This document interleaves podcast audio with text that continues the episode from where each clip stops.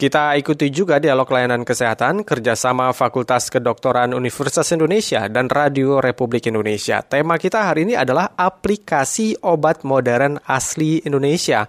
Seperti apa penggunaan aplikasi ini dan juga apa manfaatnya aplikasi ini untuk kita begitu ya apakah dengan aplikasi ini kita bisa mengetahui obat-obat mana saja yang mungkin boleh kita konsumsi begitu. Nanti kita akan berbincang bersama Dr. Dr. Erni Hernawati Purwaningsih MS dari Departemen Ilmu Farmasi Kedokteran. Dialog Kesehatan. Dokter Erni, selamat pagi. Pagi, pagi Mas Iwan. Pagi. Sehat-sehat. Alhamdulillah sehat. Dokter Erni iya, sehat ya? Sehat, alhamdulillah. Baru selesai ngajar sayangku, makanya cepet-cepet. Baik. Baik, dokter Erni, aplikasi yeah. obat modern asli Indonesia. Ini aplikasi yeah. apa, dokter? Uh, begini sayangku, jadi sebenarnya uh, kita sudah banyak sekali obat-obat tradisional yeah. yang uh, ada bentuknya jamu, ada hmm. bentuknya obat herbal terstandar, ada bentuknya fitofarmaka. Nah, yang di obat modern asli Indonesia di sini yang dikeluarkan oleh POM tahun 2020 itu uh, sebagian dari uh, apa obat yang terkait dengan obat herbal terstandar dan fitofarmaka. Jadi isinya cuma obat herbal terstandar dan fitofarmaka. Mm-hmm. Awal mulanya dipakai untuk membantu pasien-pasien yang COVID ya waktu itu ya. Okay. Jadi di Nah, jadi ada 62 produk sebetulnya OHT dan fitofarmakanya ada 25, tetapi yang dipakai untuk COVID itu ada indikasinya memang ya, dipakai untuk membantu meringankan gejala pileknya lah gitu ya, terus untuk hmm. memelihara daya tahan tubuh, terus membantu memelihara kesehatan badan, terus uh, meredakan gejala masuk angin, membantu meregakan batu. Itu ya, obat eh, OHT ini atau obat herbal terstandar ini yang di dalam OME yang dipakai untuk mem, apa ber apa istilahnya menurunkan atau meningkatkan daya tahan tubuh atau menurunkan gejala pada pasien-pasien COVID yang sedang dirawat di rumah sakit itu namanya sayangku rumah sakit uh, atlet ya. Oh, Wisma Atlet ya. Wisma Atlet hmm. ya. Baik. Nah, eh, nah, tapi nah, sebelumnya dokter obat herbal dan fitofarmaka ini bedanya apa ya dokter? Ya baik sayangku. Jadi uh, yang disebut obat herbal terstandar itu adalah uh, herbal yang diuji secara uh, praklinik. Jadi pada hewan coba hmm. dan itu sudah memenuhi standar semua standarnya harus memenuhi persyaratan baik standar mutunya, standar kandungannya, standar uh, efeknya dan dan apa dan standar kualitasnya dan itu sudah diuji pada hewan coba dan ya. Eh, menghasilkan suatu make, uh, efek yang mekanisme kerjanya adalah tidak sebagai misalnya anti hipertensi tidak tapi membantu ya begitu ya hmm. tapi dalam hal ini yang dipakai untuk uh, COVID itu tadi membantu memelihara memelihara daya tahan tubuh terus membantu memelihara kesehatan badan meredakan gejala-gejala masuk angin membantu meleg, uh, meleg, uh, meredakan batuk dan membantu meringankan gejala pilek. Itu kan semua gejala-gejala yang ada pada pasien-pasien yang yeah. COVID saat itu, mm -hmm. begitu. Jadi ini sudah terstandarisasi. Okay. Jadi uh, bedanya dengan jamu, jamu itu boleh dipakai oleh semua masyarakat Indonesia itu hmm. bahan hmm. bahannya bisa diambil mau dari Aceh mau dari Kalimantan semuanya yeah. monggo saja itu memang tidak diperlukan standarisasi karena memang secara empiris digunakan turun temurun okay. begitu mm -hmm. ya gitu sayang. Nah yang fitofarmaka itu adalah tadi obat-obat yang tadi dari OHT tadi bisa, akan diteruskan ujinya pada pada pada manusia. Jadi pada uji klinik. Okay. Jadi uji klinik itu menggunakan manusia ada uji klinik fase 1, 2, 3 sampai 4. Tapi umumnya yang sudah dikerjakan sampai fase 2 saja karena kalau fase 3 itu sangat-sangat mahal begitu. Okay. Uh, uh, iya. Berarti Jadi, dengan aplikasi ini kita terbantu untuk bisa mengenali obat-obat mana saja yang boleh kita konsumsi uh, ya. dan itu terdaftar, terregistrasi ya. dan teruji dan mana yang tidak begitu ya dokter ya? Ya, betul betul betul sekali. Jadi kalau kita menggunakan suatu tadi pedoman dari uh, POM itu ya. ada itu, itu maka ya, sudah aman terus kemudian udah berkhasiat dan bermutu begitu. Jadi okay. itu yang itu yang terstandarisasi inggih. Jadi itu yang kita uh, inginkan supaya kalau misalnya ada pasien gitu udah pakai ini aja pasti kita uh, mereka akan merasa yang penting obat herbal itu adalah aman, mm-hmm. bermutu ya. kemudian tadi berkhasiat gitu ya. Oke, okay, gitu. baik. Nah, ini kan ada aplikasi namanya, ya, aplikasi ya. obat modern asli. Ini memang berbentuk aplikasi, kita bisa akses, kita bisa cek sendiri atau seperti apa, dokter? Bisa sayang. Jadi uh, POM sudah menyediakan uh, apa namanya kayak webnya begitu. Mm-hmm. Siapa pun boleh, siapa pun boleh mengakses. Okay. Jadi siapa pun juga boleh me, me, me, me, membeli dalam hal ini karena itu sudah terdaftar di POM dan itu terregistrasi. Jadi kita boleh aja membeli itu ya. Nah. Jadi artinya aman buat pasien begitu. Baik, ini kan dikembangkan ya. ketika masa pandemi COVID-19 kemarin begitu ya. Nah, sekarang ini ya. terus berkembang. Apa yang bisa dimanfaatkan masyarakat dengan aplikasi obat modern asli Indonesia ini, Dokter? Ya, di di dalamnya kan ada tadi masih OHT dan ada fitofarmaka. Okay. Jadi selain selain tadi untuk COVID tadi, sebetulnya sudah ada juga membantu menurunkan gula darah, membantu hmm. meredakan nyeri, membantu mengatasi diare, ada yeah. melancarkan sirkulasi darah dan ada 14 lagi uh, apa namanya mekanisme kerja yang sudah sudah terstandarisasi di Badan POM dan mendapatkan rekomendasi atau izin edar untuk untuk dipasarkan gitu saya. Oke, baik. Jadi sudah ada ya. Ini ada, asli Indonesia. Luar ya. biasa ya. ya. Baik. Tapi dokter Mm -hmm. Apakah ini semua obat-obatnya bisa dikonsumsi bebas begitu ataukah karena uh, ini ini tradisional sama tidak ya atau bersumber dari alam begitu ya? Iya, dari alam. Aha, ya. Apakah ini harus pakai resep dokter juga atau bisa dikonsumsi bebas? Kita tinggal mengikuti petunjuk yang tertulis di situ aja, dokter. Bebas aja, sayang. Karena pada prinsipnya dokter uh, belum ada ketentuan untuk meresepkan. Hmm, Jadi hmm uh, sebenarnya kalau udah fitofarmaka itu berarti kan sebetulnya dokter meresepkan ya. Yeah. Tapi ternyata kan uh, contohnya misalkan yang uh, dalam tanda petik mohon maaf misalkan obat untuk uh, meningkatkan imunitas tubuh kan banyak diiklankan gitu. Mm -hmm. Jadi Jadi dokter nggak usah ngeresepkan semua udah beli sendiri. ya.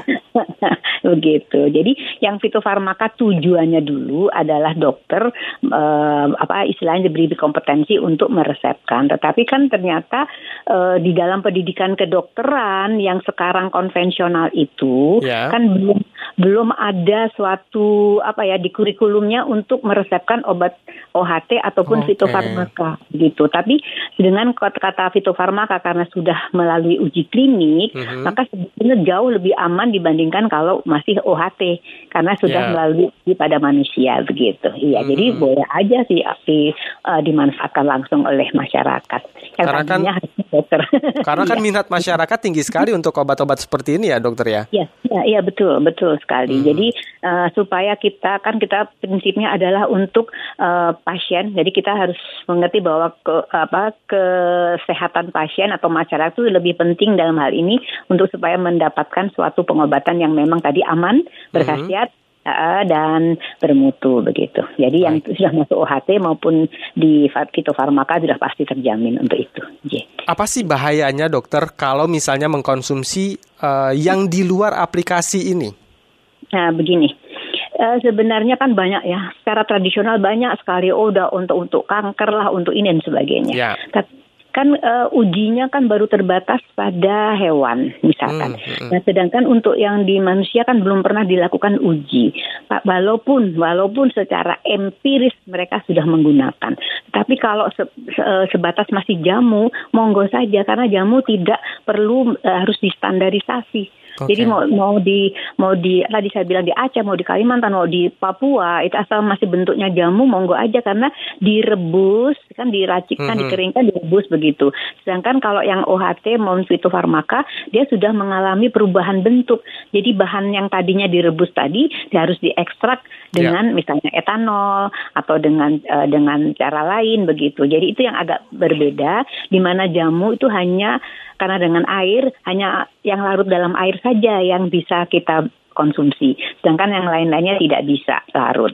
Sedangkan kalau diberikan dalam bentuk ekstrak etanol, yang tadinya tidak larut di dalam air, akan larut di dalam etanol. Dan beberapa di antaranya itu toksik ya jadi beracun. Karena itu harus ada uji keamanan, ada uji toksisitas akut, ada uji toksisitas subkronik kalau itu dipakai untuk jangka panjang.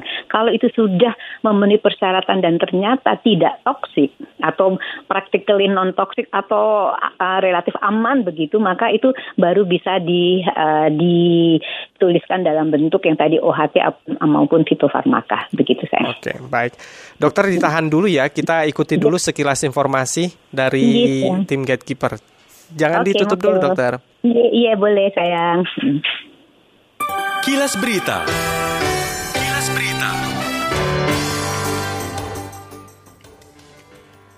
Kepala Pusat Penerangan Hukum Kapus Penkum Kejaksaan Agung, Ketut Sumedana menyebutkan bahwa proses penyidikan oleh KPK terhadap Surya Darmadi yang dijadwalkan pada hari Jumat di Gedung Bundar Japitsus pada Jakarta ditunda hari ini. Ketut dalam keterangan tertulisnya mengatakan bahwa penundaan dilakukan karena Surya Darmadi untuk sementara waktu harus menjalani perawatan intensif di ruang insentif care unit atau ICU RSU Adiaksa. Untuk informasi ini dan informasi lainnya, pendengar dapat mengakses di laman resmi kami rri.co.id.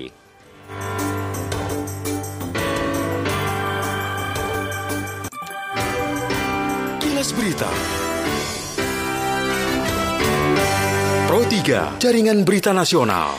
Bagi Anda yang baru saja bergabung bersama kami, kami dalam dialog layanan kesehatan kerjasama FKUI dan RRI, kita mengulas soal aplikasi obat modern asli Indonesia bersama Dr. Dr. Erni Hernawati Purwaningsi MS dari Departemen Ilmu Farmasi Kedokteran. Dr. Erni, kita kan iya. dulu sempat mendapatkan informasi bagaimana ada dorongan begitu ya konsumsi ya. obat modern asli Indonesia ini bisa ditingkatkan begitu. Apa sih alasannya kita uh, apa namanya didorong begitu bahwa obat modern asli Indonesia ini baik begitu? Iya. Ya, terima kasih Mas Iwan. Jadi sebenarnya di program seluruh dunia itu Back to Nature. Okay. Jadi sebenarnya sana ya. Hmm. Jadi uh, kenapa kenapa kembali ke alam? Karena sudah banyak sekali obat-obat konvensional yang yeah. juga memiliki efek samping. Dan contohnya saja misalkan yeah. itu uh, ada kasus misalnya miastenia gravis itu pasien-pasien yang kalau dia uh, terlalu emosional gitu tiba-tiba lumpuh gitu ya. Terus kemudian hmm. uh, tiba, itu itu adalah suatu penyakit di di, di daerah namanya daerah taut taut otot dan saraf. Jadi kalau yeah. di bahasa Inggrisnya neuromuscular junction. Jadi di situlah uh, uh, apa namanya kita mencari obat-obatan bagi mereka pada pasien-pasien gravis itu sudah bosen dan hmm, hmm, hmm. banyak efek samping dari obat uh, obat dari konvensional. Mereka apalagi obat itu sudah sangat terbatas yeah. dan ya. sekarang bentuknya injeksi dan orang pasti males dong disuntik ya yeah. kembali ke alam begitu. Nah ini contoh saat satu saja hasil penelitian kami di Departemen Farmasi Kedokteran itu menggunakan akar kucing. Akar kucing okay. itu um, ya saya tidak bisa menggambarkan di sini tapi kalau kucing itu sakit dia itu menggali-gali suatu tanaman akarnya dikunyah-kunyah hmm. kemudian dia muntahkan dan itu ternyata dia sehat kembali dan hasil penelitian kami ternyata ekstrak akar kucing. Jadi ini ekstraknya adalah pakai etanol, jadi berarti harus uh, mengikuti kaidah uh, keamanan dan ya. sebagainya. Yeah. Tapi karena memang masih pada hewan coba, kita sudah dalam proses uji juga toksisitas akutnya dan toksisitas kronisnya supaya dia aman diberikan pada pasien nantinya. Hmm. Jadi uh, dari sejak awal sudah ada toksisitas akutnya ternyata tidak toksik. Jadi kalau kita memberikan pada hewan coba, hewan coba pun juga tidak akan terjadi keracunan begitu. Dan itu sudah menghasilkan suatu uh, petunjuk bahwa ekstrak dari akar kucing itu bisa memperbaiki yeah. Ya. uh, daerah di muscular junction. Dan sebetulnya banyak sekali mereka mengirim ini apa namanya uh, kayak di email dan sebagainya. Tapi itu kan testimonial, jadi nggak nggak boleh dong okay. memberikan itu secara testimonial. Jadi harus mm -hmm. diuji secara klinis dan itu kembali ke alam dan banyak sekali juga kayak sambiloto kayak yeah. kemudian itu sudah banyak diuji oleh uh, dokter-dokter klinis jadi hmm. selama itu sudah ada, atau itu sudah ada hasil uji klinisnya maka dokter akan lebih yakin yeah. bahwa uh, obat ini aman begitu untuk manusia gitu. Nah, gitu sayang. Ini mungkin bisa jadi pelajaran juga untuk kita semua ya, untuk pendengar yeah. juga. Mungkin yang ingin bergabung menanyakan tentang apa yang dikonsumsi ini bisa juga ya bersama kita di pagi hari ini. Nah, Dokter, ya, ya. dulu kan ada dorongan bahwa ini karena sudah dikembangkan, kemudian sekarang sudah ada daftarnya, kenapa nggak masuk aja ke JKN? Sekarang udah masuk ke JKN atau enggak ya dokter ya? Eh, ini lagi diusahakan sayangku, nggak gampang ya, aduh. Kalau bisa sudah, masuk ya ah, kita senang sekali masuk, ya. Iya, ini sedang proses sayangku dan hmm. kebetulan Kemkes sudah mengeluarkan juga pandu uh, pedoman uh, fitofarmaka dan yeah. itu dari Kemkes, jadi itu sudah ada. Jadi diharapkan kalau itu sudah diketok palu hmm. makanya mungkin harus masuk dong ke JKN begitu. Kita pengennya ke sana sayangku semua usahanya adalah ke sana iya. gitu. Tapi ini semakin populer tidak uh, obat-obat seperti ini dokter? Uh, kita begini adidaku sayang. Kita itu sebetulnya tergantung dari dokter ya. Jadi dokter adalah uh, artinya populer untuk dokter juga artinya populer untuk oh, iya. konsumen populer juga dari dokternya Ya justru, hmm. justru dokternya harus paham betul, mengerti betul apa sih yang dimaksud dengan herbal medicine dan apa keuntungan, kerugian dan apakah benar itu toksik, apa itu semuanya itu harus dimengerti karena itu pendidikan kita kedokteran yeah. kan berarti mengajarkan obat herbal. Yeah. Nah, sekarang pendidikan kedokteran sudah mulai beberapa hmm. ditambahkan pendidikan herbal walaupun cuma dua SKS tapi kan lumayan yeah. mereka mengerti mm. tentang herbal. Jadi kalau mereka sudah paham betul apa maknanya dan kenapa harus dilakukan uji mendapatkan evidence based medicine atau bukti ilmiah yang baik, yeah. maka pasti dokter akan meng, me, me, akan menggunakan dan kalau dokter menggunakan itu masyarakat lebih lebih uh, yakin kayaknya ya? lebih yakin. Uh -uh. Dokternya nggak mau pakai lah masyarakatnya gitu. gitu. Kita sapa penang, pendengar dulu ya, dokter ya. Iya, Ada Pak Nur Hadi di Bekasi. Pak Nur Hadi, oh, iya. selamat pagi. Selamat pagi ya, Mas. Selamat Silakan pagi, Pak Nur Hadi. Selamat pagi ya. Pak Nur Hadi. Terima kasih salam ikut support dan salam kenal juga, salam sehat dokter. Baik, silakan. Ya uh, mau ikut apa uh, support dan juga mudah-mudahan makin diperbanyak selain di skala laboratorium dan skala akademisi begitu ya dokter yeah. ya buat yeah. masyarakat yeah. Uh, banyak itu satu yeah. poin poin kedua adalah bahwa nanti kalau karena ini bicaranya sama-sama dari ranah background uh, medis kedokteran yeah. gitu hanya yeah. satu yang uh, obat kimia yang satu herbal nah yeah. pada ya. saat nanti kita uh, di masyarakat itu pengennya kalau uh, sudah disampaikan uh, oleh yang dokter dari herbal atau yang sebaliknya itu saling saling link secara administratif dan secara penugasan dokter sehingga nggak nanti uh, blok-blokan dalam tanda kutip kan backgroundnya sama-sama kedokteran yeah. lain kalau yeah. yang yeah. para yeah. uh, non non medis barangkali yeah. ya tapi kalau ini udah sama-sama medis gitu itu satu poin poin kedua adalah kalau untuk di Jakarta selain misalnya di FKUI di mana lagi kami sudah mulai bisa uh, menggunakan yang alurnya uh, herbal tapi tetap uh, basisnya medis okay. kedokteran. Barangkali Baik. itu saja dokter Baik. selalu Mas. Selamat pagi. Selamat Terima kasih bertugas. Pak Nur Hadi. Silakan dokter langsung ditanggapi. Terima kasih Pak Nur Hadi, dokter juga.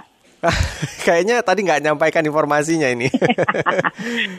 Jadi uh, begini uh, Bapak Nur Hadi atau atau sejawat sekalian atau teman-teman yang yeah. di lainnya bahwa memang pendidikan kita memang harus sudah mulai me, di uh, paling nggak ditambahkan ya dari karena pendidikannya itu udah SKS-nya udah besar sekali nah kita yeah. cuma tambahkan paling tidak dua atau empat SKS saja supaya mereka paham betul tentang herbal mm-hmm. dan sekarang banyak sekali fakultas kedokteran yang sudah memulai dengan memberikan modul elektif tentang herbal medicine okay. sudah jadi ada di mulai dari EUI ada di Maranatha di itu di Bandung juga iya di Undip juga iya di Surabaya apalagi di UG UGM juga sudah. Jadi sebetulnya sudah mulai banyak.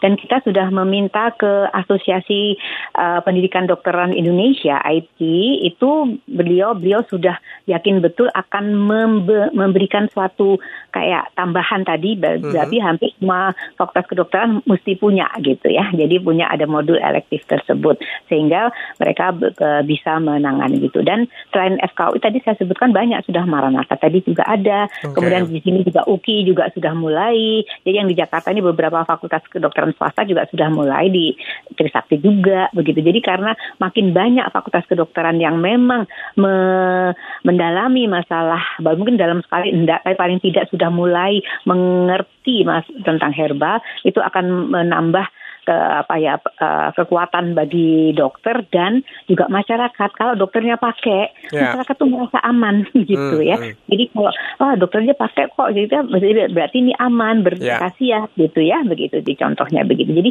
kalau sekarang ini ada program sebenarnya saintifikasi jamu sedang berjalan penelitian hmm. berbasis pelayanan yang di yang dikerjakan oleh para dokter se Indonesia lebih dari 600 loh dokter okay. yang sudah mengikuti pelatihan saintifikasi jamu. Baik. Tapi itu tadi kalau itu tidak diaplikasikan yeah. ya, ya. cuma cuma habis itu pulang juga tinggal pulang saja dapat sertifikat ya nggak ada gunanya. Kasihan ya, gitu. karena pengembangan iya. obatnya juga sudah terus dilakukan. Dokter iya. terakhir ini mungkin sarannya iya. untuk pendengar kita agar bisa memanfaatkan benar-benar aplikasi obat modern asli Indonesia ini, dokter.